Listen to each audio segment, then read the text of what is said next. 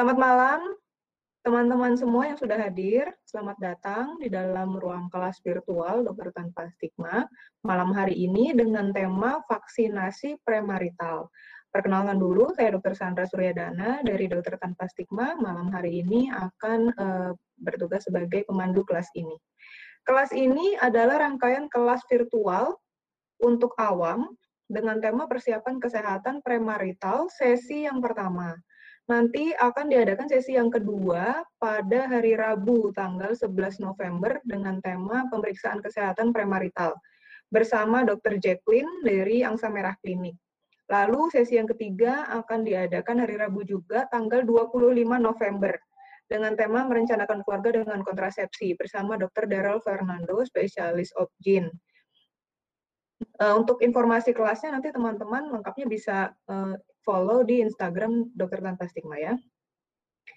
Teman-teman sekalian, saya yakin teman-teman menyadari bahwa ada nilai-nilai dalam masyarakat yang sangat mengagungkan pernikahan sehingga membuat banyak orang merasa harus bersegera uh, untuk menikah tanpa persiapan-persiapan yang matang. Padahal kita tahu bahwa pernikahan untuk menikah itu bukanlah sesuatu hal yang mudah. Perlu uh, banyak pertimbangan dan banyak hal yang perlu dipersiapkan dengan matang. Maka berangkat dari pemahaman dan keprihatinan ini juga sebagai bentuk tanggung jawab sosial kami sebagai tenaga medis dalam memberikan edukasi pada masyarakat, Dokter Tanpa Stigma mengadakan rangkaian kelas persiapan kesehatan premarital secara online. Ini sebenarnya hanyalah sebagian kecil dari persiapan-persiapan lain yang perlu dilakukan sebelum menikah. Bukan hanya persoalan persiapan dekorasi atau baju pengantin saja ya, persiapan resepsi, tetapi persiapan untuk membangun rumah tangganya, yaitu seperti persiapan finansial, psikologis, communication skill, uh, atau yang lain. Tapi yang uh, bisa kami sharingkan melalui dokter tanpa stigma uh, hanya mengcover uh, persiapan kesehatannya saja. Baik, kelas ini uh, malam hari ini kita berkolaborasi bersama Klinik Imuni Klinik Imuni adalah klinik yang menyediakan vaksinasi profesional di rumah untuk anak dan dewasa. Saat ini baru bisa menjangkau area Jakarta, Depok, Tangerang, Tangerang Selatan, Bekasi, Cibubur, dan sekitarnya. Baik, saya perkenalkan dulu mentor kita pada malam hari ini ya. Adalah Dr. Arindia Bella. Beliau adalah lulusan Fakultas Kedokteran Universitas Yarsi tahun 2019. Beliau pernah menjadi medical volunteer di Yayasan Satu Negeri dan sejak Agustus uh, kemarin menjadi volunteer dalam program mentor of Ibu Kota Award dari Pemprov DKI Jakarta. Dr. Bella sangat concern dengan isu kesehatan reproduksi, kesehatan mental, dan women empowerment. Beliau juga aktif menulis dan cukup sibuk di beberapa komunitas seperti Lipstick untuk Difabel dan juga di Dokter Tanpa Stigma juga. Baik, tanpa berpanjang lebar lagi, saya persilahkan Dokter Bella untuk segera dimulai, dok. Waktu dan tempat saya persilahkan. Kira-kira waktunya 40 menit ya, dok. Oke, halo semuanya. Terima kasih sebelumnya buat Dokter Sandra untuk kesempatan dan waktunya ya. Oke, uh, mungkin boleh langsung di present ya. Ya, saya uh, bantu untuk presentasinya, dok. Apakah sudah terlihat, dok? Ya, silakan, dok. Oke. Jadi sebelumnya selamat malam untuk teman-teman semuanya. Kita malam ini akan belajar bareng-bareng ya tentang vaksinasi premarital. Kalau dilihat dari judulnya pasti udah pada tahu ya, untuk vaksinasi ini berarti kegiatan untuk meningkatkan imunitas kita. Disebutnya kadang juga dengan imunisasi. Dan kalau untuk kata-kata premarital, tentunya dari kata pre kita bisa tahu pre itu berarti sebelum. Marital itu biasanya proses pernikahan ataupun rencana untuk memiliki anak biasanya. Jadi di sini vaksinasi ini ditujukan untuk pasangan yang akan menikah atau berencana ingin memiliki anak. Next. Kalau kita lihat dari fungsinya, tentu fungsi vaksinasi itu banyak. Terkhusus untuk vaksinasi premarital ini sendiri, fungsinya karena tadi untuk pasangan, sudah pasti bisa mempersiapkan kehamilan dan juga mempersiapkan proses persalinan. Karena yang kita tahu untuk di Indonesia sendiri itu angka kematian ibu masih cukup tinggi. Maka dari itu diharapkan dengan adanya vaksinasi yang ditargetkan untuk ibu juga bisa menurunkan angka kematian ibu. Kemudian juga untuk kehidupan keluarga yang sehat dan optimal. Jadi maksudnya di sini adalah kalau di Indonesia tuh pasti kita concernnya buat vaksinasi itu yang perempuannya aja. Dan bahkan kebanyakan yang divaksin tetanus itu perempuannya aja gitu. Ya memang untuk tetanus ini ditargetnya ke perempuan. Tapi kalau kita membicarakan vaksinasi premarital secara general, seharusnya atau sebetulnya keduanya ini harus divaksinasi juga, baik dari segi perempuan ataupun laki-laki. Karena ada beberapa penyakit yang pada akhirnya bisa menularkan satu sama lain di tengah-tengah pasangan. Maka dari itu fungsinya vaksinasi premarital ini juga untuk kehidupan keluarga yang sehat. Next. Kalau kita lihat dari apa aja vaksin yang perlu diberikan, di sini ada empat yang biasanya kami, dokter di Imuni, menyajikan ke pasien. Di sini ada sebelah kiri ya, dua sebelah kiri dan dua sebelah kanan kalau teman-teman bisa memiliki anak. Kemudian yang dua di sebelah kanan ini ditargetkan untuk kedua pasangannya. Kita mulai dari yang sebelah kiri dulu, ada MMR. MMR itu measles, mumps, dan rubella. Kalau kita di sini untuk prevaksinasi untuk vaksinasi premarital, kita targetkan untuk yang rubelanya.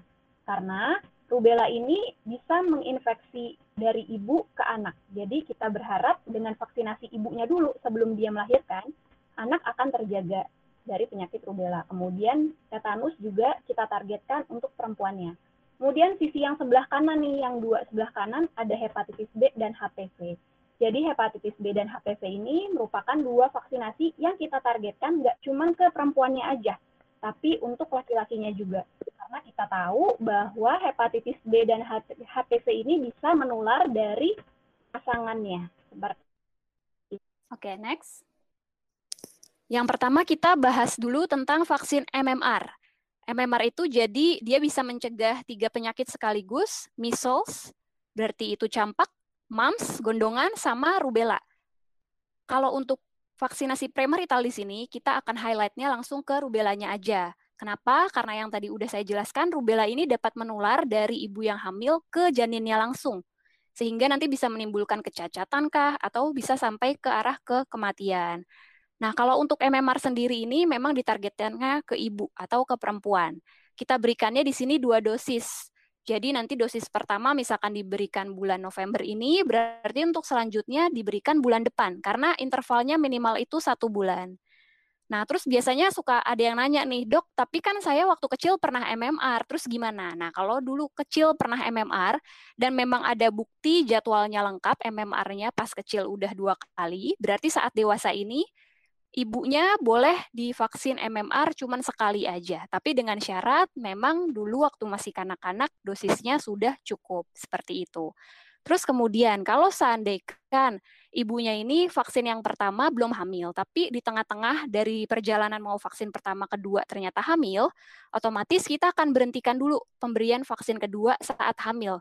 Karena MMR di sini merupakan vaksin hidup dan kita tidak memberikan pada ibu hamil. Jadi nanti untuk vaksinasi selanjutnya kita tunda sampai lahir seperti itu. Next. Selanjutnya ada vaksin tetanus di sini. Biasanya kami kalau di Imuni pakai sediaannya yang TDAP. Jadi include ada pencegahan penyakit tetanus, difteri, dan pertusis juga. Kalau untuk infeksi tetanus sendiri, ini biasanya merupakan salah satu faktor risiko yang bisa saja terjadi saat proses persalinan. Tentu di sini pasti kita semua udah tahu kalau proses persalinan itu akan menimbulkan proses perdarahan yang sangat besar dan banyak luka robek di sana. Dengan luka robek yang banyak ini, kemungkinan untuk terinfeksi tetanus itu sangat tinggi. Maka dari itu, ini menjadi concern juga bagi pemerintah Indonesia untuk memberikan vaksin tetanus ke ibu-ibu yang berencana menikah ataupun akan melahirkan. Sebetulnya kalau untuk dosis tetanus sendiri itu baiknya diberikan sebelum hamil. Dan diberikannya memang satu dosis setiap kehamilan. Jadi maksudnya begini, misalkan e, rencananya mau nikah nih sekarang, berarti satu bulan sebelum menikah baiknya divaksin tetanus dulu seperti itu. Tapi seandainya kan gimana dok kalau seandainya saya udah telanjur menikah dan punya anak nih sekarang lagi hamil misalnya. Berarti kita tunggu dulu nih sampai si ibunya ini hamil di trimester ketiga. Jadi maksudnya trimester ketiga itu di usia kehamilan di atas 28 minggu. Baru di situ kita boleh suntikan tetanus seperti itu. Dan kemudian nanti untuk kehamilan selanjutnya sama, berarti disuntikannya lagi sebelum dia hamil lagi ataupun dia saat hamil trimester ketiga seperti itu. Next. Nah, kita lanjut ke area yang sebelah kanan tadi di bagian yang awal ya. Ada vaksinasi hepatitis B. Kalau untuk hepatitis B ini memang dia bisa menular secara hubungan seksual ataupun dari ibu ke bayinya melalui plasenta atau yang kita tahu biasanya dengan sebutan ari-ari. Maka dari itu di sini ditargetkannya nggak cuman ibunya aja yang divaksinasi hepatitis B, tapi alangkah baiknya keduanya, bapak dan ibu sama-sama mendapatkan vaksinasi ini, kayak gitu. Nah, kalau seandainya pasangannya ini keduanya belum mendapatkan vaksinasi hepatitis B, maka dari itu dia akan diberikan dosis hepatitis B-nya ini sebanyak tiga kali. Jadi maksudnya tiga kali itu kita biasanya kasih intervalnya dengan sebutan pertama bulan ke-0. Jadi maksudnya begini, misalnya kita mulai vaksinasi di bulan November sekarang ya. Kita anggap November ini sebagai bulan ke-0. Berarti untuk bulan yang ke-1 bulan ke-1 tuh berarti dosis yang kedua itu disuntikannya di bulan depan, yaitu bulan Desember, seperti itu. Dan bulan ke-6 selanjutnya kayak gitu. Jadi bulan ke-6 di sini maksudnya adalah bulan ke-6 dari bulan ke-0, atau dosis ke-1 yang pertama tadi. Next. Nah, ini vaksinasi HPV yang sekarang tuh lagi banyak banget dibincangkan oleh perempuan-perempuan khususnya ya. Jadi perlu di highlight juga di sini bahwa ternyata vaksinasi HPV itu bisa dilakukan pada laki-laki juga. Dan di CDC, CDC Central Disease Center di Amerika, itu sudah menyebutkan ada beberapa negara yang memang mewajibkan vaksin ini nggak cuma ke perempuan aja, tapi untuk laki-laki juga seperti itu. Itu sudah masuk ke program pemerintah kayak gitu. Kalau yang di luar negeri. Nah, sebenarnya kalau untuk vaksinasi HPV ini fungsinya untuk mencegah adanya infeksi dari HPV, human papilloma virus ini. Dan biasanya memang dia pada perempuan banyak menyebabkan kanker serviks atau leher rahim. Dan memang ada beberapa penelitian atau beberapa jurnal yang menyebutkan ini juga bisa menyebabkan kanker penis pada laki-laki. Cuman bedanya di laki-laki ini sangat jarang terjadi kanker penis dan biasanya HPV ini hanya hinggap di penisnya, tapi tidak sampai menimbulkan kanker. Jadi memang ada yang bisa menyebabkan kanker penis, tapi jumlahnya sangat jarang. Tetapi HPV yang hinggap di penis laki-laki ini, dia masih bisa tetap menularkannya itu ke perempuan yang notabene-nya bisa lebih gampang terkena kanker dari infeksi HPV ini. Seperti itu. Selain itu, ada jenis vaksin HPV yang bisa mencegah penyakit kutil kelamin juga karena salah satu penyebab kutil kelamin ini juga infeksi HPV. Kalau teman-teman lihat di sini ada di sebelah kiri gambarnya ya, ada yang namanya Cervarix dan ada Gardasil. Kalau yang pertama Cervarix ini dia bisa mencegah kanker serviks. Dia mencegah hanya kanker serviks karena dia mengandungnya HPV yang tipe 16 dan 18 yang di mana dia ini mencegah virus yang menyebabkan kanker serviks. Tapi kalau yang kedua ini Gardasil, Gardasil ini bisa mencegah antara kanker serviks dan juga kutil kelamin. Jadi dia mengandung tipe HPV yang keduanya ada, kayak gitu. Nah, kalau ibu-ibu nih sering banget menanyakan, biasanya ibu-ibu yang udah hamil ataupun yang udah menikah punya anak, biasanya nanya, sering banget ke kita, dok kalau seandainya kita udah tanjur nikah, gimana ya dok, boleh nggak divaksin HPV? Jawabannya boleh, dan memang kalau untuk ketetapannya, vaksin HPV ini yang paling terbaik adalah diberikan sebelum menikah atau aktif secara seksual. Kenapa? Karena ketika seseorang sudah melakukan hubungan seksual, biasanya kemungkinan untuk sudah terinfeksi HPV itu memang lebih besar. Maka dari itu perlu dibuktikan lagi apakah serviksnya sudah terinfeksi atau belum seperti itu dengan cara pap smear. Nah, kemudian kalau seandainya udah telanjur menikah tapi belum dapat vaksinasi HPV, menurut rekomendasi PAPDI Perhimpunan Dokter Penyakit Dalam di Indonesia, itu boleh diberikan pada ibu-ibu yang sudah menikah sampai usianya 55 tahun, seperti itu. Dan bahkan sekarang di Indonesia sudah masuk juga ke tetapannya pemerintah bahwa anak-anak sekolah boleh dikasih vaksinasi HPV dan sifatnya justru wajib sekarang menurut pemerintah Indonesia. Dan ini menjadi salah satu rekomendasi dokter anak di Indonesia juga. Dan biasanya anak-anak diberikannya mulai usia 10 tahun. Next.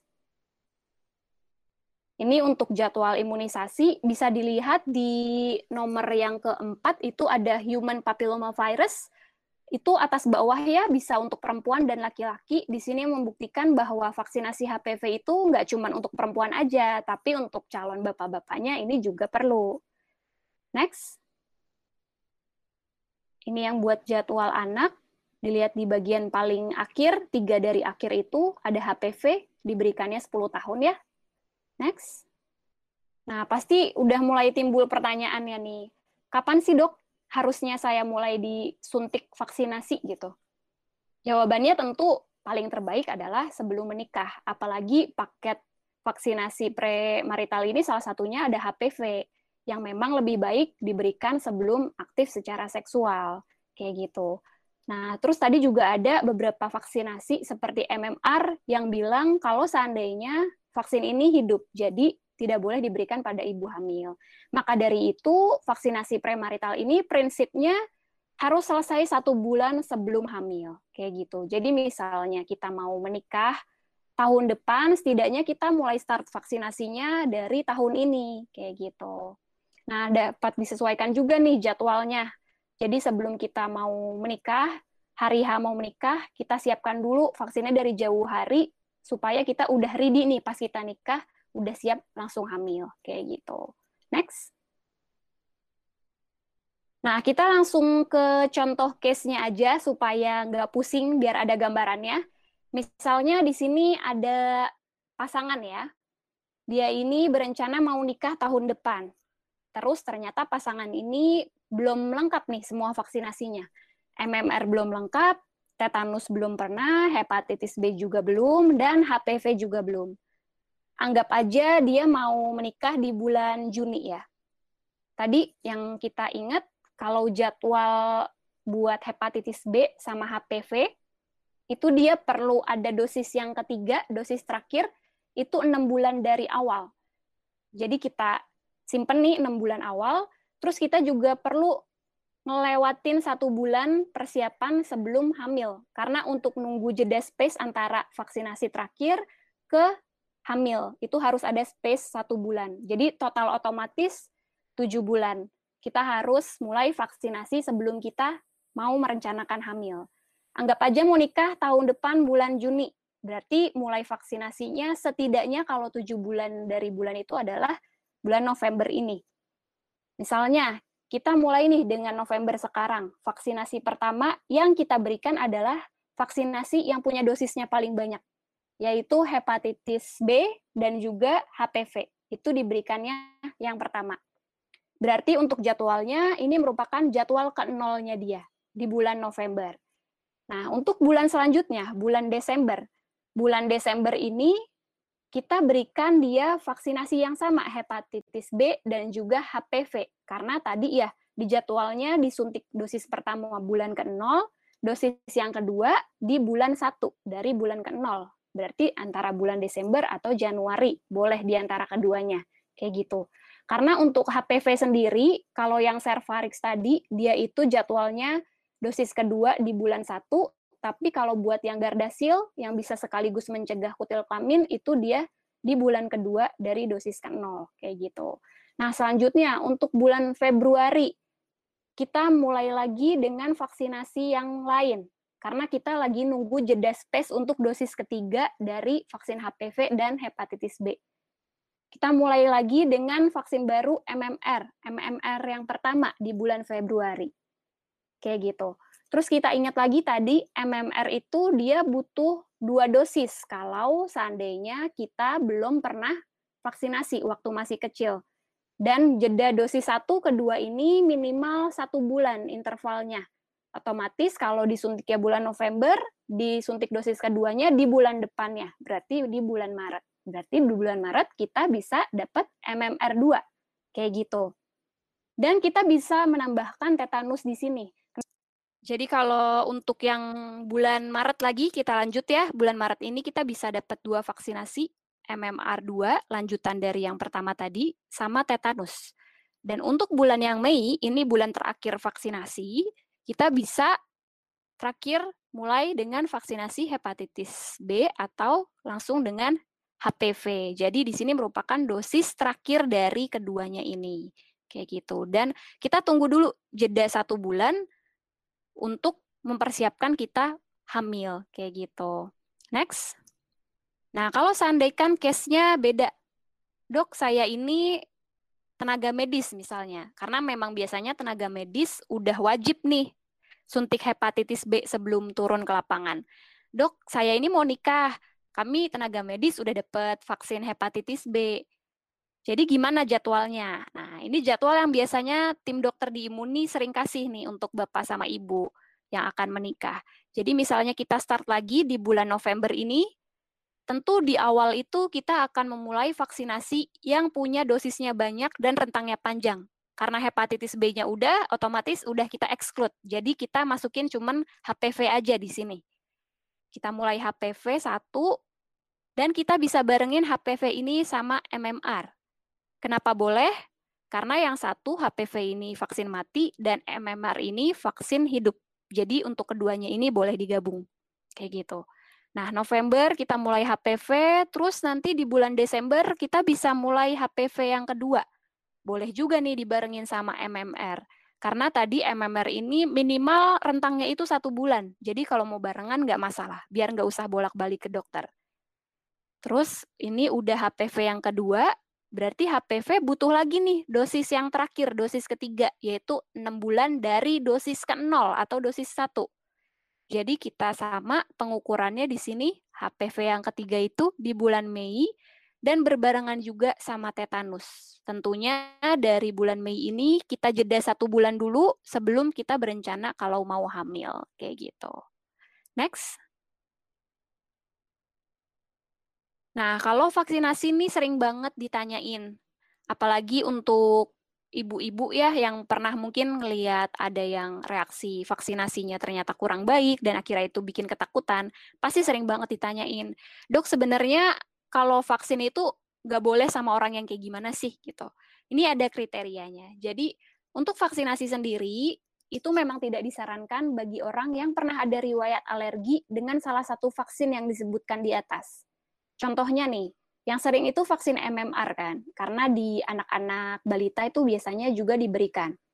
Biasanya kalau ada riwayat alergi dengan vaksin MMR, biasanya itu gejalanya bisa bentol-bentol, seluruh badan, matanya bengkak, bibirnya bengkak, terus sesak nafas, itu semuanya gejala reaksi alergi, itu artinya dia tidak boleh diberikan vaksin yang sama. Kayak gitu. Selanjutnya untuk yang tidak boleh vaksin, orang yang sedang sakit berat. Maksudnya sakit berat di sini adalah mereka yang misalnya lagi demam tinggi nih, sampai suhunya di atas 38 derajat. Itu menjadi kontraindikasi untuk vaksinasi. Terus juga misalnya mereka yang sedang dirawat di rumah sakit sama, itu tidak boleh divaksinasi dahulu. Dan juga di sini yang nggak boleh untuk vaksinasi adalah ibu hamil. Tapi pasti akan ada pertanyaan nih, karena tadi dijelaskan, dok, tapi tadi tetanus boleh kok di ibu hamil yang trimester 3. Ini penjelasan yang menarik banget. Jadi kalau untuk ibu hamil ini memang nggak boleh vaksin. Nggak boleh vaksin-vaksin yang hidup, kayak gitu. Kalaupun ibu ini vaksin, boleh dibeli, diberikan vaksin, asalkan vaksin yang memang ibaratnya lebih banyak positifnya daripada negatifnya, kayak gitu. Salah satunya itu adalah tadi vaksinasi tetanus. Seandainya kan ibunya belum dapat vaksin sebelum dia hamil, lebih baik ibunya diberikan saat hamil daripada nanti pas melahirkan dia ada komplikasi tetanus ke anaknya. Kayak gitu. Jadi memang lebih baik. Tapi syaratnya diberikan di trimester ketiga. Kemudian ada bukti ilmiah lain bahwa ibu hamil itu ternyata boleh diberikan vaksinasi influenza. Kenapa? Karena biasanya influenza ini udah mendunia, udah semua orang di dunia ini pasti bisa terkena sakit flu. Biasanya disebutnya seasonal flu. Jadi menurut Central Central Disease Center dan WHO, kita ini sebagai ibu hamil itu justru wajib melaksanakan vaksinasi influenza untuk mencegah adanya komplikasi flu yang lebih berat, yaitu pneumonia. Ketika ibu hamil ini menderita pneumonia, otomatis itu akan menurunkan daya tahan tubuh dia dan bisa membahayakan janinnya. Kayak gitu. Next. Efek samping. Jadi kalau buat efek samping itu, kita biasanya tim dokter di Imuni ini sering banget menggambarkan vaksinasi layaknya kita makan cabai satu biji. Contohnya ya, saya makan cabai satu biji. Saya makan, tapi saya bilang nggak pedes tapi bisa juga nih dokter Sandra makan cabai satu biji bilang, kok ini pedes ya? Tapi biasa aja sih, pedes, cuman pedes aja, pedes sedikit. Tapi bisa jadi orang lain di luar sana makan cabai jumlahnya sama, satu biji, tapi dia bilangnya pedes banget. Nah, ini hal seperti ini sama seperti kita vaksinasi.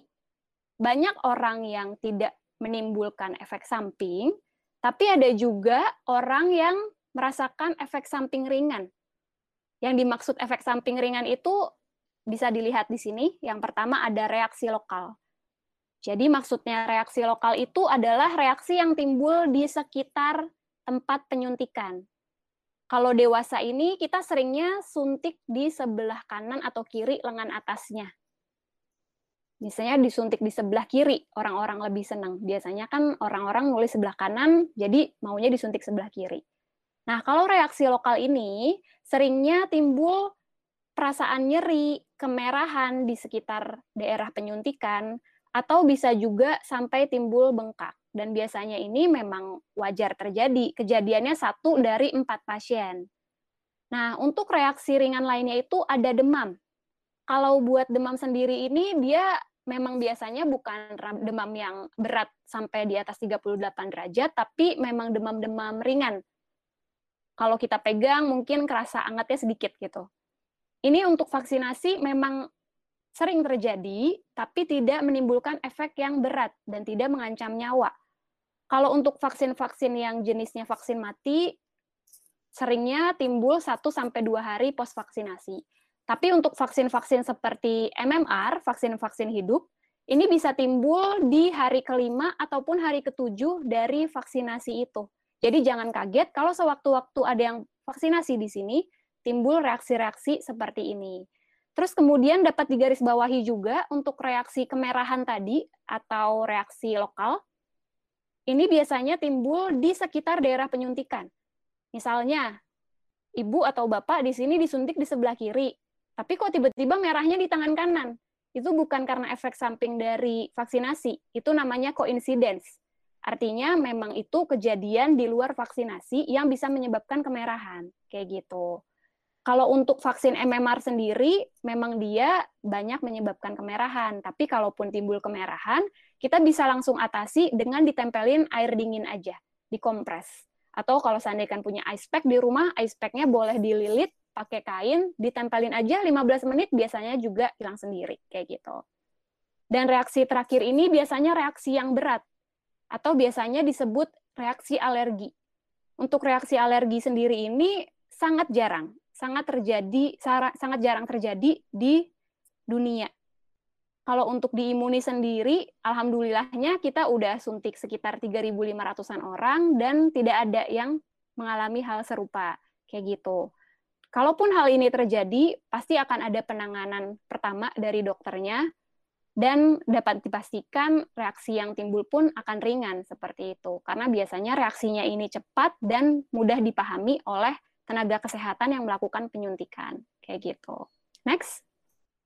Nah, untuk vaksinasi ini kita kan udah paham nih, berarti bisa mencegah penyakit dari diri kita maupun ke orang lain. Maka dari itu kita harus memahami bahwa sebetulnya prinsip vaksinasi ini merupakan prinsip gotong royong. Sama ya seperti prinsip kita sebagai orang Indonesia. Dalam arti gimana kita harus mau menjaga kesehatan kita dan juga orang di sekitar kita. jangan menjadi orang yang egois dengan tidak menyehatkan diri sendiri dan pada akhirnya orang lain ikut terkena dampaknya.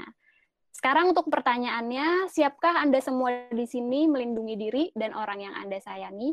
Semoga dengan adanya kelas ini kita bisa saling mengingatkan satu sama lain bahwa pentingnya kesehatan, pentingnya pencegahan melalui vaksinasi itu ternyata sangat besar kayak gitu. Nah, untuk Ibu ataupun Bapak sekalian yang masih penasaran tentang ilmu-ilmu vaksinasi bisa langsung follow ke Instagram Imuni. Kami di sana banyak share tentang info vaksinasi, jadi nanti bisa terus update tentang vaksin-vaksin apa aja yang akan keluar at imuni.id. Oke, mungkin itu sekian dari saya. Oke, Dokter Sandra. Baik, Dokter Bella, terima kasih banyak atas penjelasannya. Ini sudah ada beberapa pertanyaan yang masuk, Dok. Uh, langsung saya bacakan aja ya, Dok, supaya bisa langsung okay. dijawab ya. Uh, mungkin saya infokan dulu untuk teman-teman yang mau bertanya. Jadi untuk kelas malam ini uh, saya batasi pertanyaan-pertanyaannya hanya seputar vaksinasi aja ya. Kalau ada yang ingin bertanya tentang pemeriksaan kesehatan sebelum uh, menikah atau kontrasepsi atau yang lainnya di luar topik vaksin, nanti bisa ditanyakan di kelas berikutnya. Kita masih ada dua kelas lagi yang tanggal 11 itu tentang pemeriksaan kesehatan dan tanggal 25 itu tentang kontrasepsi. Jadi malam hari ini saya batasi uh, hanya untuk diskusi tentang vaksin saja. Dok, ini ada yang bertanya. Jadi ibunya punya histori kanker ovarium. Nah, dia berencana menikah Juni tahun depan. Apakah ada uh, vaksinnya, Dok? Ini saya mohon maaf saya agak rubah pertanyaannya sedikit ya. Apakah ada vaksinnya untuk uh, mencegah terjadinya uh, kanker ovarium ini? Karena rekan-rekan kantornya bilang ada kemungkinan kankernya akan menurun ke anak-anaknya. Silakan, Mbak. Oke, terima kasih untuk pertanyaannya. Ini pertanyaan yang sangat menarik karena memang sering ditanyakan, apalagi untuk perempuan-perempuan yang memang secara genetik ada keturunan seperti itu. Nah, jadi kalau untuk dari genetic history cancer ovarium sendiri, untuk penyebab kanker ini kan memang sangat banyak. Nah, dari satu generasi misalnya jenisnya itu kanker ovarium, generasi selanjutnya bisa aja bentuk kansernya yang lain. Bisa menjadi kanker ke payudara ataupun yang lainnya, seperti itu. Nah, untuk mewaspadai adanya ibaratnya kayak jenis kanker yang lainnya, karena kita udah punya genetik seperti itu, maka dari itu yang bisa kita lakukan adalah pencegahan. Pencegahan itu salah satunya adalah dengan vaksinasi, kayak gitu. Nah, kalau untuk vaksin yang mencegah langsung kanker ovarium, itu tentu tidak ada. Tapi secara langsung, secara tidak langsung, mohon maaf, secara tidak langsung, tentunya kita bisa menghindari nih adanya kemungkinan terjadi kanker di organ yang lainnya, salah satunya kanker serviks. Maka dari itu kita bisa mencegahnya dengan sama vaksinasi HPV tadi. Karena infeksi HPV ini terbukti bisa meningkatkan kecenderungan kanker serviks ke perempuan, seperti itu. Baik, jadi secara khusus vaksin untuk kanker ovarium tidak ada ya dok? Tetapi bisa ya. dengan uh, vaksin HPV itu karena uh, vaksin HPV bisa mencegah kanker serviks, kanker vagina dan lain-lainnya yang masih dekat-dekat sekitar uh, ovarium itu ya, Dok? Iya, betul. Karena mereka ini merupakan organ reproduksi sama-sama organ itu. Baik, Dokter. Ini ada pertanyaan lagi Uh, ada dua pertanyaan sebenarnya, tapi silakan dijawab satu-satu dulu ya dok. Saya bacakan satu-satu ya. Kenapa dosis vaksinasi premarital ini cukup banyak dok? Bahkan ada yang harus diulang sampai 2-3 kali. Uh, kalau seandainya tidak mengulang bagaimana dok? Atau misalkan uh, jadwalnya molor-molor gitu, nggak bisa nggak bisa tepat waktu sesuai yang dokter jelaskan tadi. Apakah okay. ada dok? Oke, ini pertanyaannya menarik banget nih. Karena ini banyak terjadi di lingkungan kita. Jadi kalau seandainya ditanya nih, e, ini kenapa sih kok jadwalnya banyak? Saya kan nggak suka suntikan, seringnya kayak gitu kan vaksin ke pasien ya. Nah, kalau untuk alasannya kenapa sih kita harus ngulang nih sampai tiga kali malah harus ditungguin dulu bulan ke-6 gitu. Jadi alasannya begini, ketika kita menyuntikkan sesuatu ke dalam tubuh kita, apalagi ini jenisnya vaksinasi, vaksinasi itu kan kita memasukkan satu obat yang fungsinya untuk meningkatkan imunitas kita, kayak gitu. Nah, ada beberapa jenis vaksin, terutama vaksinasi yang tipenya vaksin non hidup ya, vaksin mati, itu akan menimbulkan imunitas yang ibaratnya fluktuatif kayak gitu. Nah, ketika imunitasnya ini sedang turun, kita akan melakukan vaksinasi yang kedua dengan harapan ketika dia turun, dia akan enhance, dia akan terus terpapar untuk selalu naik imunitasnya. Dan menurut penelitian, setelah vaksinasi yang terakhir, setelah vaksinasi yang ketiga, imunitas yang fluktuatif ini, atau bisa kita sebut tidak stabil ini, ketika dia terpapar terus dengan waktu yang optimal, ternyata ada bukti dia akan terus menetap sampai usia kita tua nanti. Kayak gitu. Kalau jadwalnya molor-molor gimana dok? Nggak tepat nah, waktu. kalau untuk jadwal yang tidak tepat waktu ini, tentunya kita ada namanya catch up ya kalau di anak-anak. Tapi kalau untuk dewasa, untuk istilah catch up ini malah justru tidak ada. Jadi kalau di vaksinasi itu kita nggak ada istilah overdosis, kita adanya istilah mubazir. Jadi ya udah nggak apa-apa. Mau kita telat, mau kita jadwalnya terlalu dempet daripada enggak, ya ya udah kita suntikin aja. Karena toh si vaksin ini walaupun telat ataupun kebanyakan, dia sama kok akan sama-sama menimbulkan reaksi imunitas. Karena lebih baik kita menimbulkan reaksi imunitas dan kalaupun ada sakit, sakitnya ringan daripada nggak divaksin sama sekali, nanti vaksin nggak nggak divaksin langsung sakitnya sakit berat. Itu kan justru lebih membahayakan ya daripada kita nggak melakukan pencegahan sama sekali. Jadi kalau molor-molor itu uh, asalkan diulang efektivitasnya tetap sama ya dok ya? Nah kalau untuk efektivitasnya tentu akan optimal yang sesuai jadwalnya kayak gitu. Tetapi kalau untuk ini bisa nggak mencegah ini? Tentu sama, bisa mencegah tetap. Kayak Baik. gitu. Jadi kalau vaksinasi ini, mungkin saya tambahkan sedikit ya dok, uh, mungkin uh, teman-teman ada yang pernah de sudah dengar iklan di TV tentang vaksin COVID itu, dia ada tagline-nya itu tak kenal maka tak kebal. Jadi kurang lebih sama nih dengan vaksinasi itu seperti kalau kita berkenalan sama orang gitu kira-kira ya. Perkenalan pertama ya, kayak ya masih basa-basi dikit gitu ya masih belum terlalu serak gimana gitu. Lalu pertemuan kedua baru kita mulai ngobrol ngobrol yang agak-agak lebih uh, dalam gitu uh, topiknya. Mulai ngobrol agak banyak sudah mulai lebih kenal. Lalu yang ketiga nah itu sudah bisa uh, akrab. Jadi kira-kira kalau vaksin itu seperti itu memperkenalkan imunitas tubuh kita ya, terhadap uh, bakteri atau virus gitu ya dok ya sampai tubuh benar, kita benar-benar bisa mengenali dan nggak canggung lagi, nggak kagok lagi kalau uh, nanti suatu saat uh, benar-benar ada uh, penyakitnya gitu ya dok. Iya betul. Ya. Harus lebih mengenal jadinya. Iya. Dok pertanyaan berikutnya ini masih dari penanya yang tadi. Kalau seandainya uh, pasangannya atau uh, dianya punya penyakit autoimun bagaimana dok? Vaksinnya okay. harus? Jadi kalau untuk penyakit autoimun, kita anggapnya ini sama seperti orang-orang yang sedang mengalami imunodefisiensi, kayak gitu. Jadi maksudnya memang eh, kekebalan tubuhnya sedang lemah sebetulnya. Jadi di sini kita boleh tetap sarankan vaksinasi, tetapi memang vaksinasi untuk vaksin-vaksin hidup seperti MMR tadi itu perlu dipertimbangkan kembali, kayak gitu. Dan perlu di-highlight juga bahwa vaksin ini boleh diberikan ketika sedang tidak kambuh atau sedang tidak flare kalau kita biasa sebut di dunia kedokterannya. Jadi ketika penyakitnya ini sedang stabil, itu boleh untuk dilakukan vaksinasi kayak gitu. Baik, ini juga mungkin perlu uh, konsultasi lebih lanjut dengan dokter yang merawat uh, penyakitnya ya dok ya, karena iya karena imun juga kan uh, sangat beragam sekali jenisnya. Hmm. Jadi Eh, bisa saling silang konsultasinya tentang vaksinasi yang mau diberikan gitu. Betul. Ya. Dokter pertanyaan berikutnya ya dok. Oke. Okay. Um, apakah saya perlu vaksin ulang setelah dosis HPV, hepatitis, tetanus, dan MMR selesai jadwalnya.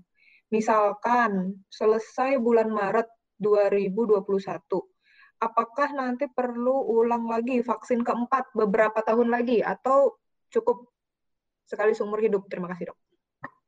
Oke, jadi kalau di luar dosis utama, untuk vaksinasi dewasa ini nggak ada jadwal booster. Maka dari itu, kalau kita udah memenuhi dosis utamanya, kita tidak perlu mengulang lagi karena dianggap imunitasnya sudah seumur hidup. Kayak gitu. Oke. Lalu kalau yang sudah dapat vaksin lengkap dari kecil, bagaimana dok? Tadi mungkin nah, uh, kalau... saya, saya present lagi ya dok ya? Oke. Supaya bisa, mungkin ada teman-teman yang uh, kurang jelas. Mungkin boleh yang di MMR? Iya. Hmm. Oh, sudah terlihat belum, Dok? Sudah terlihat, Dok? Udah. MMR Tadi sama yang ini ada, ya? Ya, uh, mungkin MMR aja. Yang MMR, yang Dok? Ya, MMR. Masih di atas. Ini. Nah, ini untuk MMR. Jadi bedanya mungkin kalau yang ditanyakan ini HPV, hepatitis, tetanus, dan MMR ya. Mungkin bedanya lebih di HPV dan MMR aja. Kalau untuk MMR, peraturannya di sini, kalau seandainya waktu dulu kecil udah ada bukti, dia udah dua kali dapat MMR pas masih kecil. Jadi saat dewasanya cuma butuh satu dosis aja, sekali seumur hidup. Tapi kalau untuk vaksinasi yang HPV, untuk yang HPV ini, atau mungkin bisa next, Dokter Sandra, yang di bawahnya, uh, tetanus dulu, boleh tetanus. Nah, kalau untuk yang tetanus ini, dia ini perlu pengulangan ketika kita hamil lagi. Jadi kalau seandainya tahun depan udah nggak berencana lagi punya anak, berarti tidak perlu pengulangan kayak gitu. Kalau seandainya memang masih merencanakan mau punya anak, boleh pengulangannya lagi. Pengulangannya boleh pas hamil di trimester ketiga. Itu juga nggak apa-apa, nggak jadi masalah. Kalau buat yang HPV, HPV. Nah ini, HPV ini kalau dewasa hanya butuh tiga dosis. Dan ini cuma sekali seumur hidup tiga dosis ini. Tetapi kalau seandainya kan ternyata ternyata aware banget nih ya orangnya waktu pas masih kecil udah suntik HPV, maka dari itu HPV pas dewasanya tidak perlu lagi. Cuman kan HPV itu zaman dulu belum menjadi program pemerintah dan belum tinggi awareness-nya orang-orang, maka dari itu dewasa, orang-orang dewasa di saat ini memang dianjurkan untuk vaksinasi ini, kayak gitu. Dan kalau udah selesai tiga dosis saat kita dewasa ini, tidak perlu pengulangan lagi seperti vaksin tetanus tadi, kayak gitu. Oke, dok, saya sekalian mau ini aja konfirmasi, dok. Jadi vaksin TT itu sekarang hanya satu dosis per kehamilan ya, dok? Karena kalau dari ya, program pemerintah kan dulu masih sampai harus tiga kali atau lima kali gitu ya dok? Iya, iya. Itu lima kali dari dia dihitung waktu pas dia masih kecil sebetulnya. Waktu hmm. pas dia masih kecil. Tapi kalau seandainya kan kita ngelihat sekarang prinsipnya sebagai orang dewasa, orang dewasa yang udah di atas 18 tahun, itu dia hanya memerlukan satu kali tetanus setiap kali dia hamil untuk perempuan. Kayak gitu. Baik dok, terima kasih penjelasannya. E, pertanyaan selanjutnya dok, e, ini saya sudah pernah mendapatkan vaksin HPV Cervarix dan katanya mm -hmm. cukup satu kali aja seumur hidup. Perlu mm. vaksin dengan Gardasil lagi nggak dok? Oke. Okay.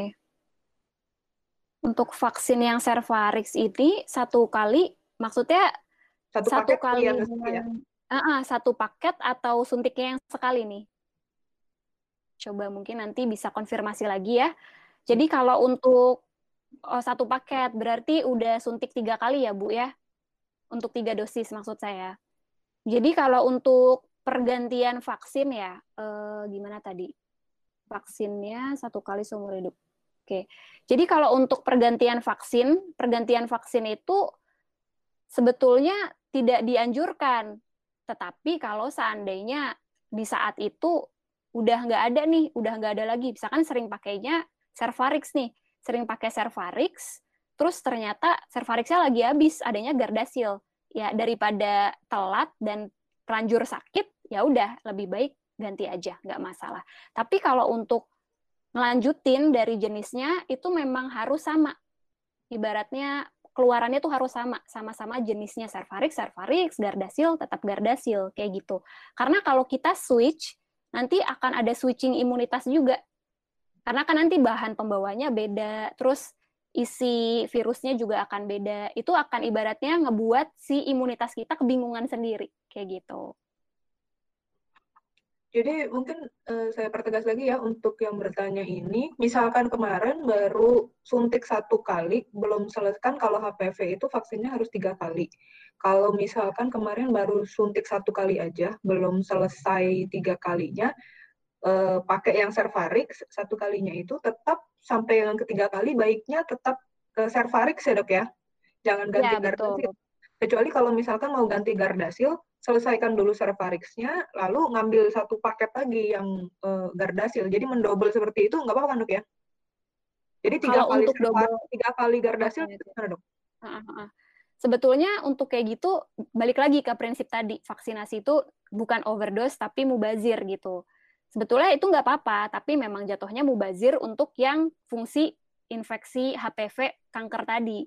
Tapi mungkin bisa oke okay nih untuk fungsinya yang tadi mencegah kutil kelamin. Karena tadi udah dijelaskan ya, antara Cervarix dan Gardasil itu fungsinya berbeda.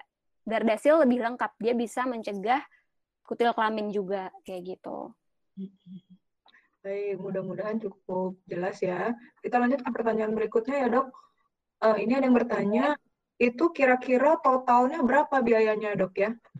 Lalu saya tambahkan juga dok, kalau misalkan ada teman-teman yang terkendala biaya nih, ada solusi apa? Hmm. Apakah ada dari vaksin ini yang uh, dapat program pemerintah gitu, jadi gratis atau mungkin bisa pakai BPJS gitu?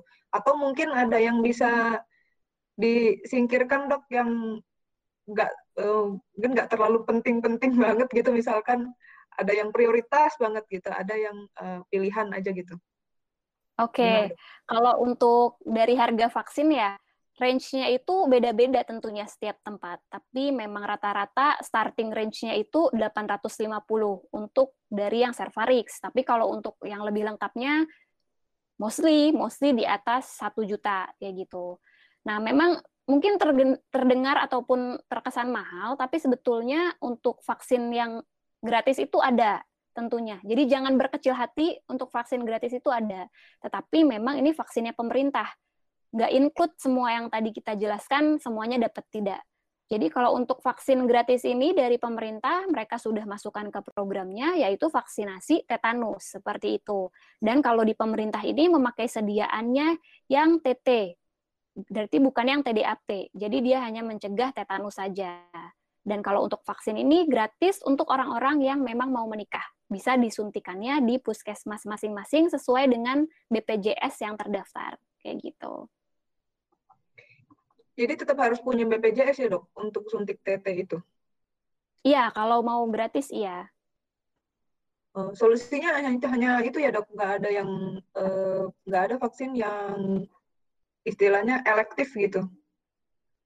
Ya, sejauh ini belum ada dan pemerintah masih memberikan yang gratis di tetanus. Oke, baik. Um, pertanyaan lagi berikutnya dok, apakah boleh kalau vaksinasinya dilakukan lebih satu tahun lebih sebelum menikah? Apakah kalau begitu jadinya tidak perlu didobel suntikannya?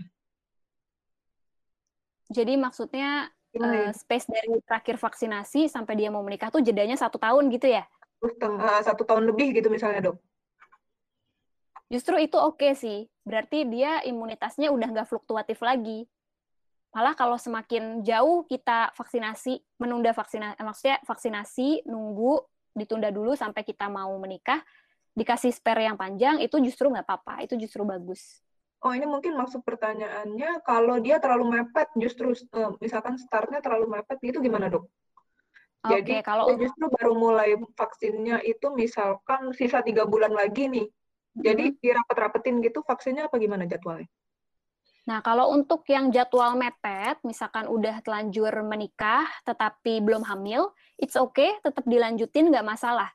Tapi kita perlu emang hati-hati nih, karena kan kalau seandainya hamil tuh kadang memang apa ya, nggak dirasa ternyata emang udah hamil gitu. Jadi kalau seandainya lagi di tengah-tengah program vaksinasi dan sudah menikah, baiknya kita terus lihat kita udah mulai hamil atau belum kayak gitu. Karena kalau seandainya udah mulai hamil, berarti itu cutting point kita untuk berhenti vaksinasi dulu, dilanjutin nanti setelah melahirkan. Kayak gitu. Jadi cutting pointnya di uh, start hamil ya dok, bukan dari tanggal iya. menikahnya ya? Bukan, tuh. Oke. Okay. Uh, pertanyaan berikutnya dok, saya saat kecil sudah vaksin MMR, tapi saat saya beranjak dewasa, saya dua kali kena campak di tahun yang berbeda. Apakah hmm. sebelum menikah perlu vaksin MMR lagi? Oke, kalau untuk yang MMR ini, kita lihat lagi. Kita tanpa melihat dia kena campak atau tidaknya, tapi kita lihat dari vaksinasinya. Vaksinasinya udah dua kali waktu kecil atau belum. Kalau seandainya statusnya waktu kecil sudah dua kali, oke, okay, tag MMR. Tapi satu aja. Kalau seandainya masih kecil, udah ada buktinya dua kali. Kayak gitu.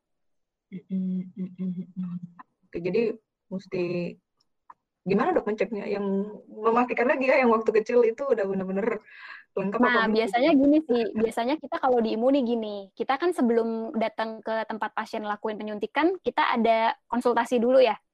Jadi misalnya pasien udah bilang nih dok saya udah suntik MMR pas ditanya berapa kali aduh saya lupa gitu. Ya kita menganggap lupa ini sebagai belum vaksinasi.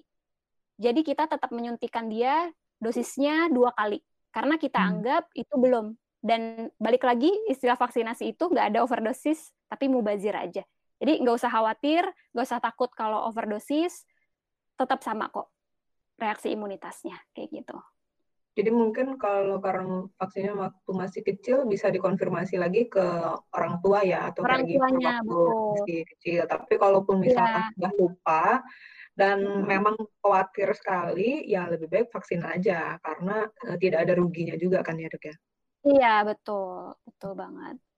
Uh, oh ini tadi yang menanyakan uh, transfer dari Servarix ke Gardasil itu satu paket dia hmm. sudah, sudah tiga kali dia. Berarti cukup ya dok ya? Terserah ya, udah mau nambah Gardasil lagi. Iya iya, it's okay. Cuman kalau menurut saya itu udah sangat cukup sih. Udah cukup ya? aja gitu. Iya. Oh ini ada informasi um, bagus juga untuk teman-teman di Surabaya bisa tidak perlu pakai BPJS tuh, pakai KTP Surabaya aja sudah bisa dapat suntik TT. Nah, berarti hmm. uh, teman-teman harus konfirmasi lagi ke puskesmas areanya ya, iya, apakah ya, betul. Uh, butuh BPJS atau bisa hanya dengan KTP aja nih. Iya, karena terkadang itu balik lagi ke kebijakan pemerintahnya di wilayah tertentu. Mm -hmm. Ya. Uh, dokter ini pertanyaan berikutnya dari saya dok. Oke. Okay, kalau misalkan um, menikahnya akan di luar negeri, mm-hmm. uh, itu gimana dok jadwal vaksinasinya? Atau atau malah sebaliknya, misalkan dia dari luar negeri justru hanya kembali mm. ke Indonesia hanya, untuk menikah mm. aja gitu. Nanti dia akan kembali okay. lagi ke luar negeri. Itu harus mm. gimana jadwalnya? Kalau untuk jadwal tentu aja itu akan tetap hanya yang berbeda itu tempat administernya aja, disuntiknya aja. Nah, kalau seandainya di Indonesia ini pas lagi jadwalnya dia suntik misalkan HPV, HPV atau hepatitis B, jadwal dia suntik di dosis kedua. Oke, suntiknya di Indonesia. Nah, untuk jadwal yang selanjutnya di bulan yang keenam itu tadi, itu boleh disuntik di luar negeri kayak gitu. Dan tentu kita yakin awareness di sana itu sudah lebih tinggi dari di sini untuk mencari klinik-klinik imunisasi, vaksinasi pasti akan lebih banyak. Kayak gitu. Oke, jadi nggak ada masalah gitu ya dok. Tetap uh, jadwalnya sama, pilihan Betul. pilihan vaksinnya juga sama. Uh, jadi tinggal menyesuaikan tempatnya aja ya. Iya betul. Kalau untuk pilihan vaksinasi untuk semua negara sih udah cukup menyebar ya, sama mereknya juga kayak gitu. Karena rekomendasi yang tadi dokter jelaskan itu juga udah internasional ya dok ya? Iya betul, udah sesuai dengan standar WHO, CDC, udah internasional. Oke. Eh, teman-teman, apakah ada yang ingin bertanya lagi?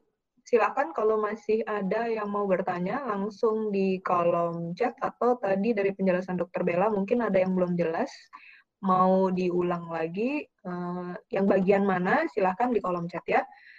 Dokter tadi um, ada menjelaskan tentang timeline jadwal vaksin kan ya dok, tapi itu kan untuk ya, yang uh, perempuan dok. Kalau misalkan yang untuk laki-laki, hmm. jadwalnya gimana dok? Nah kalau untuk laki-laki kan tetap sama ada hepatitis B dan boleh juga HPV ya. Itu bisa mengikuti jadwalnya juga karena keduanya itu kan sama-sama dosis 0, 1, 6. Jadi rentangnya juga sama, seperti itu. Cuman bedanya mungkin jumlah vaksinnya aja yang lebih sedikit daripada yang perempuan. Oke. Dokter mungkin boleh jelaskan satu kali lagi timelinenya mungkin ya dok? Ya, ya teman-teman lebih uh, jelas. Mungkin ada teman-teman yang mau menyebutkan ada rencana nikahnya kapan, jadi bisa dihitungkan sama uh, dokter Bella. Iya. Jadi bisa kita jadi in case. Iya. Hmm. Yang ini ya dok ya. Boleh, dua-duanya boleh. Kita pakai uh, pilihan jadwal. Tadi ada yang menyebutkan nih akan menikah bulan apa ya? Oh, misalkan kalau Maret tahun depan udah telat ya dok ya? Atau gimana dok? Kalau, kalau misalkan Maret bulan eh, Maret tahun depan, jadi uh, harus start dari kapan nih? Apa dulu? Oke. Okay. Kalau seandainya kita mulainya Maret ya, untuk Maret sendiri tentu Menikah pertama Maret, kita harus menik ya, eh, menikahnya akan Maret ya. Depan ya. Tentu yang pertama kita harus tahu dulu vaksinasi yang udah dia lengkapi apa, buat kita tahu apa aja yang perlu diambil. Hmm. Untuk yang kedua, kita juga perlu lihat lagi nih, dia rencana mau langsung hamil atau nggak apa-apa nunggu dulu kayak gitu. Karena untuk hamil tadi itu sangat berpengaruh ke vaksinasi MMR.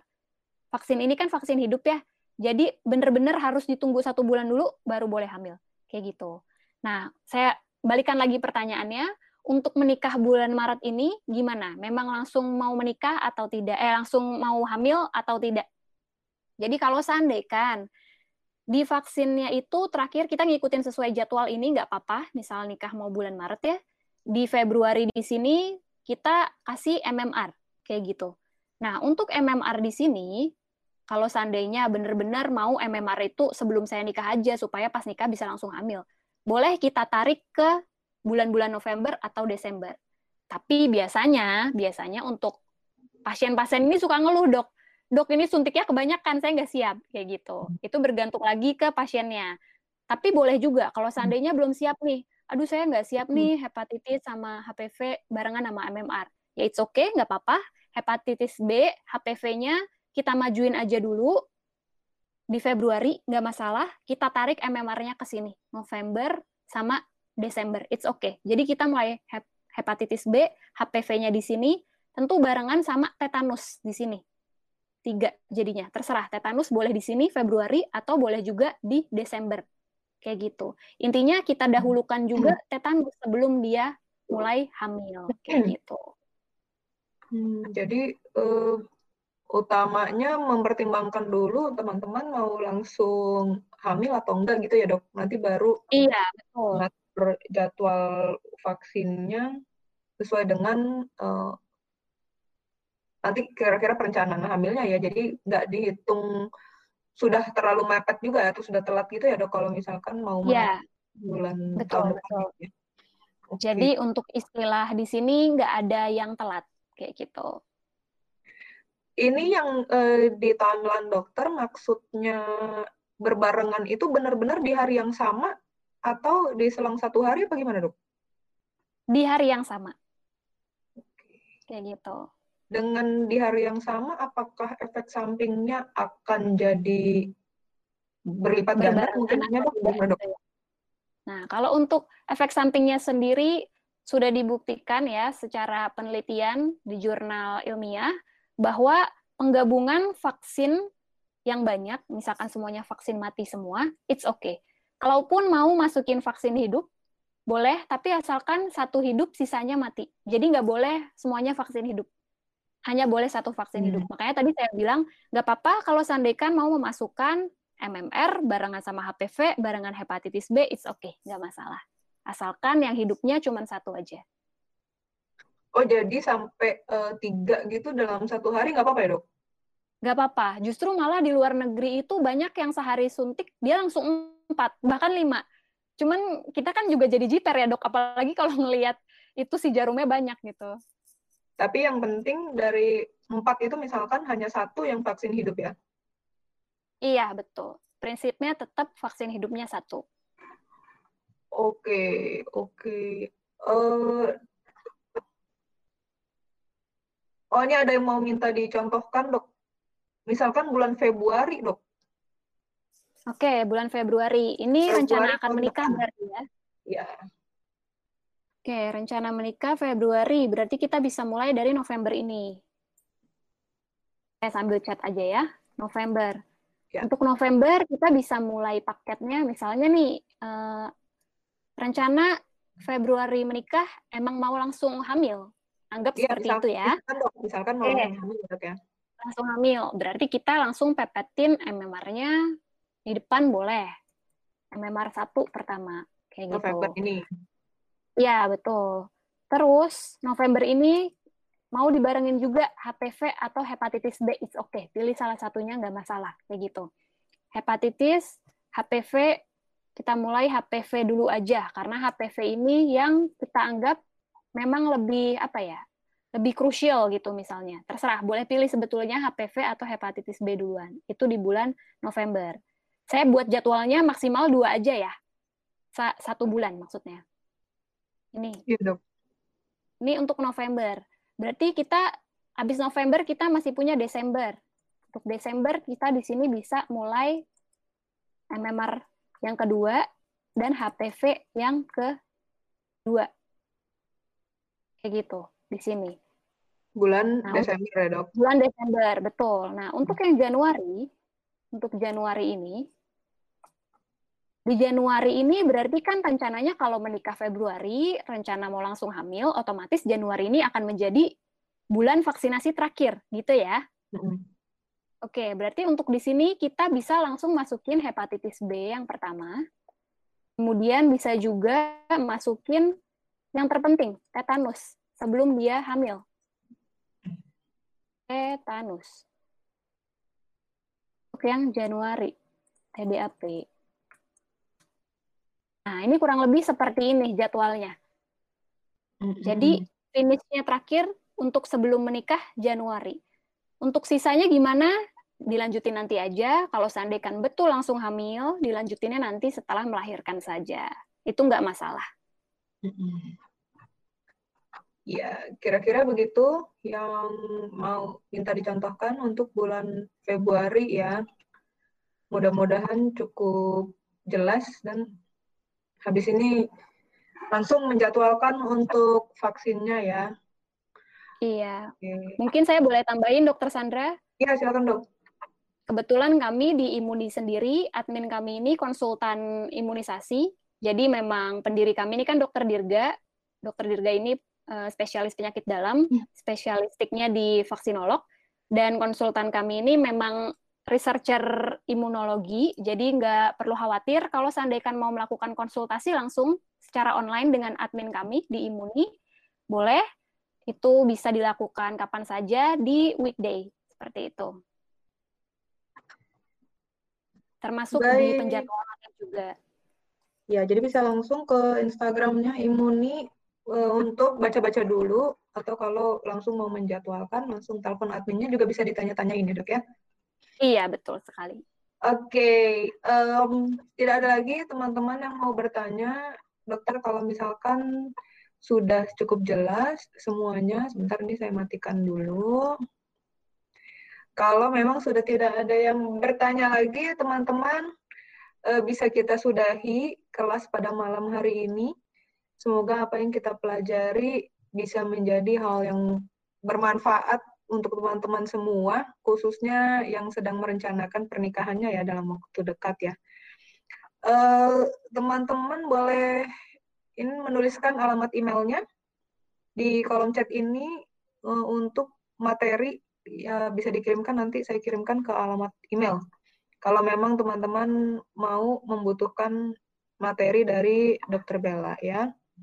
Silahkan saya beri waktu untuk mencatat alamat emailnya di kolom komen.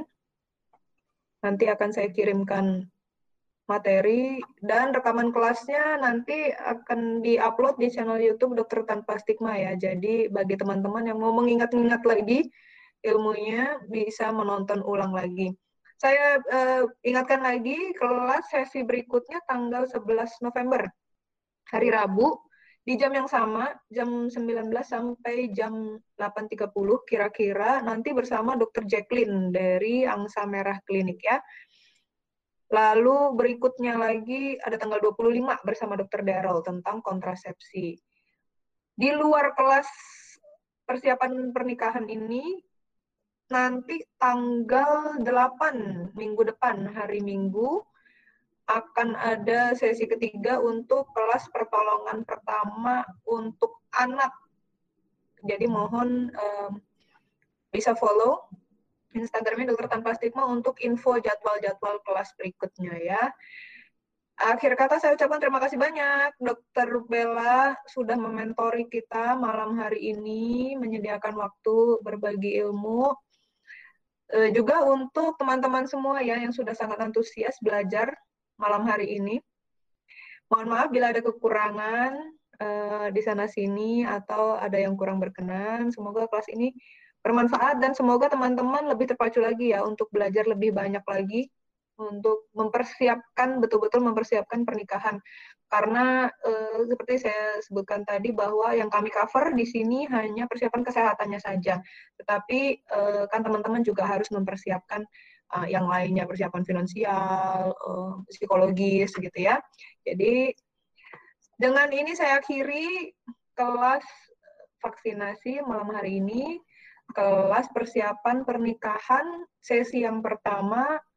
Terima kasih untuk uh, kita semua. Sampai jumpa di kelas berikutnya. Salam bebas stigma. Selamat malam semuanya. Malam, terima kasih. Terima kasih banyak.